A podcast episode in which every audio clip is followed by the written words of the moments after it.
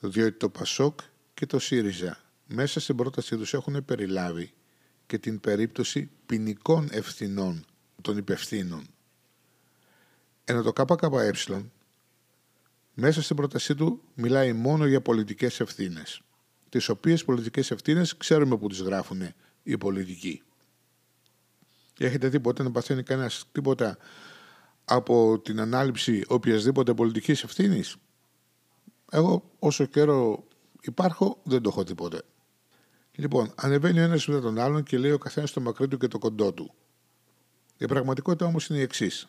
Το 2014, επί συγκυβέρνησης Πασόκ Νέας Δημοκρατίας και όντας στέλεχος του Πασόκ στο πόστο του Υπουργού Δημοσίων Έργων ή τέλος πάντων πώς λέγεται τώρα, δεν με ενδιαφέρει, υπεγράφει μια συμφωνία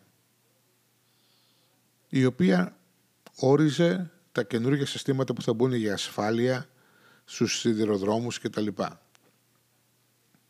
Εκείνο που έχει βγει στη φόρα είναι ότι οτιδήποτε αναφερόταν μέσα σε εκείνη τη συμφωνία, δηλαδή ποιο λογισμικό, ποιο software θα χρησιμοποιηθεί, ποιος εξοπλισμός θα χρησιμοποιηθεί, πώς θα συνδεθούν όλα αυτά τα πράγματα κτλ. Ήταν ήδη παροχημένα. Δηλαδή, τα μηχανήματα είχαν φτάσει αυτό που λέγεται end of life, τέλος κύκλου ζωής και όχι μόνο αυτό, αλλά είχαν φτάσει και στο τέλος της υποστήριξης, γιατί αν κάποιο μηχάνημα που παράγει ένα εργοστάσιο παράγει, το παράγει ξέρω για 10 χρόνια και μετά σταματήσει να το παράγει, δεν σταματάει και την υποστήριξή του. Η υποστήριξή του μπορεί να πάει άλλα 10, άλλα 20 χρόνια. Εξαρτάται το πόσο καλό είναι το μηχάνημα, πόσο αντέχει και κατά πόσον υπάρχουν ακόμα άνθρωποι που το χρησιμοποιούν το προϊόν που πουλάς. Διότι δεν μπορείς να σταματήσεις την υποστήριξη ενός προϊόντος μόνο και μόνο επειδή σταμάτησες να το παράγεις.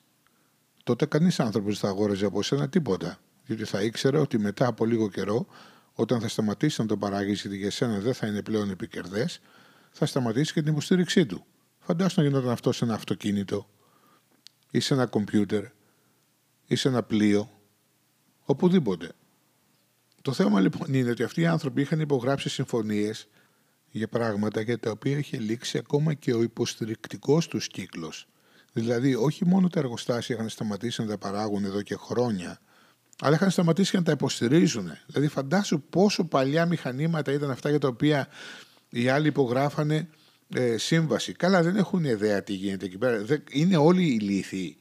Κανένας δεν ξέρει τίποτα. Κανείς δεν κοιτάει τίποτα. Κανείς δεν βάζει κάποιον να ελέγξει τίποτα. Όταν ανέλαβε το ΣΥΡΙΖΑ, βλέπει αυτή τη σύμβαση και βλέπει ότι είναι βασικά αδύνατο να υλοποιηθεί. Πρώτον, διότι δεν υπάρχουν τα μηχανήματα. Δεύτερον, γιατί και να υπήρχαν δεν υπάρχει υποστήριξη για αυτά. Ποιος τρελός βάζει ένα τέτοιο πράγμα που είναι ήδη παροχημένο πριν κάνει το, το εγκαταστήσεις; Αρχίζει λοιπόν το ΣΥΡΙΖΑ να δίνει παρατάσεις στη σύμβαση αυτή. Μπας και λυθεί το πρόβλημα. Μπας και βρεθούν καινούργια μηχανήματα, να βρούμε καινούργιο μηχάνημα, καινούργιο λογισμικό, καινούργιο το ένα, καινούργιο το άλλο. Γι' αυτό εδόθηκαν οι παρατάσεις, οι οποίες υποστηρίζει η Νέα Δημοκρατία ότι είναι η αιτία του ότι δεν είχε υλοποιηθεί η σύμβαση. Οι παρατάσεις δόθηκαν διότι έπρεπε στην ουσία να αρχίσει από την αρχή όλο το ζήτημα. Να ξαναβρούμε καινούργια μηχανήματα, καινούργια συστήματα, καινούργιο software, καινούργια τα πάντα. Επίσης, ένα άλλο πράγμα είναι ότι αυτή η σύμβαση του 2014 περιλέμβανε συστήματα τα οποία χρειαζόντουσαν δύο γραμμές κυκλοφορίας των τρένων για να εγκαταστηθούν. Ωραία. Εμείς είχαμε μόνο μία γραμμή. Πότε θα γινόταν η άλλη γραμμή; Είναι πράγματα τα οποία ακόμα εγώ δεν μπορώ να τα καταλάβω. Ξέρεις παιδάκι μου τι έχεις ή δεν ξέρεις. Τι πας και αγοράζεις; Έχεις ιδέα τι αγοράζεις; Το έχει τσεκάρει κανείς. Ή απλώς πας εκείνο που θα σου δώσει τη μεγαλύτερη μίζα. Και πες ότι όλα αυτά λειτουργούσαν. Πες ότι είχαμε τις δύο γραμμές. Πες ότι τα πράγματα ήταν ακριβώς όπως είναι σημερινά μηχανήματα με σημερινό λογισμικό με τα πάντα ήταν όλα σωστά. Δηλαδή πήραμε τα σωστά μηχανήματα, είχαμε το σωστό software, τα σωστά computer και είχαμε και δύο γραμμές. Τα μηχανήματα μεταξύ τους, επειδή η σύμβαση έσπασε σε 50.000 κομμάτια ώστε να πάρουμε μίζα από όσο το δυνατόν περισσότερους ανθρώπους, λέω εγώ, ήταν ασύμβατα. αγοράστηκαν τα μηχανήματα αυτά, αλλά ήταν με, μεταξύ τους ανώμια.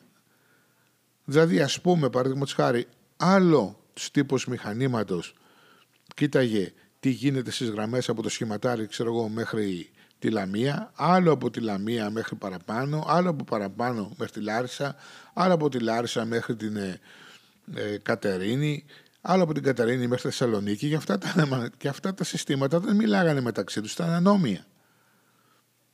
Οπότε και πάλι δηλαδή ήταν άχρηστο το σύστημα, ακόμα και αν το είχαμε αγοράσει με σημερινά δεδομένα.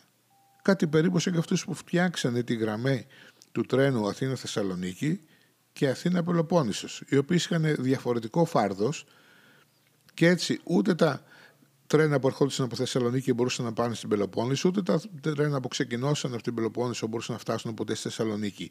Διότι οι γραμμές τους είχαν διαφορετικό φάρδος.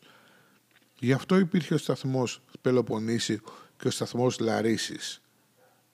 Αυτοί οι δύο σταθμοί ήταν σχεδόν και ουσιαστικά ένας σταθμός. Ξεκινούσες, ας πούμε, από την Καλαμάτα, πήγαινε στο σταθμό Πελοποννήσου, έβγαινες από εκεί, περπατούσες λιγάκι, έφτανε στην άλλη άκρη του σταθμού, που εκεί τον λέγανε σταθμό Λαρίσης, μετεπιβιβαζόσουν σε ένα άλλο τρένο και εκείνος πήγαινε μέχρι τη Θεσσαλονίκη. Όχι μπανανία. Αφρική είμαστε.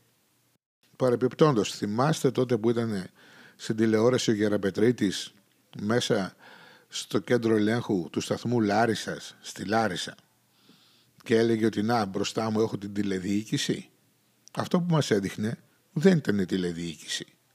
Στη Λάρισα δεν υπήρχε τηλεδιοίκηση. Πουθενά δεν υπάρχει τηλεδιοίκηση.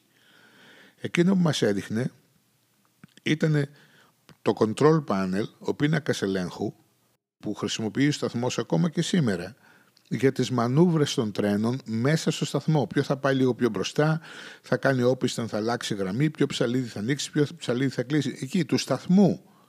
Όχι τηλεδιοίκηση για κανένα πράγμα. Οπότε ή δεν ξέρει τι του γίνεται ή το είπε σκοπίμως και ψευδόταν σκοπίμως για να δημιουργήσει άλλες εντυπώσεις. Το σύστημα δεν έχει λειτουργήσει ποτέ. Ο ΣΥΡΙΖΑ το πήρε και έκανε ό,τι μπορούσε άφησε περίπου το 68% συμπληρωμένο και τελειωμένο αυτής της σύμβασης, αλλά είχε να παλέψει με ένα σωρό προβλήματα, ανομοιότητες ε, ε, λογισμικού και συσκευών και εξοπλισμού και ένα σωρό πράγματα. Γι' αυτό είναι όλα μπάχαλο. Η συνέχεια στο επόμενο μέρος.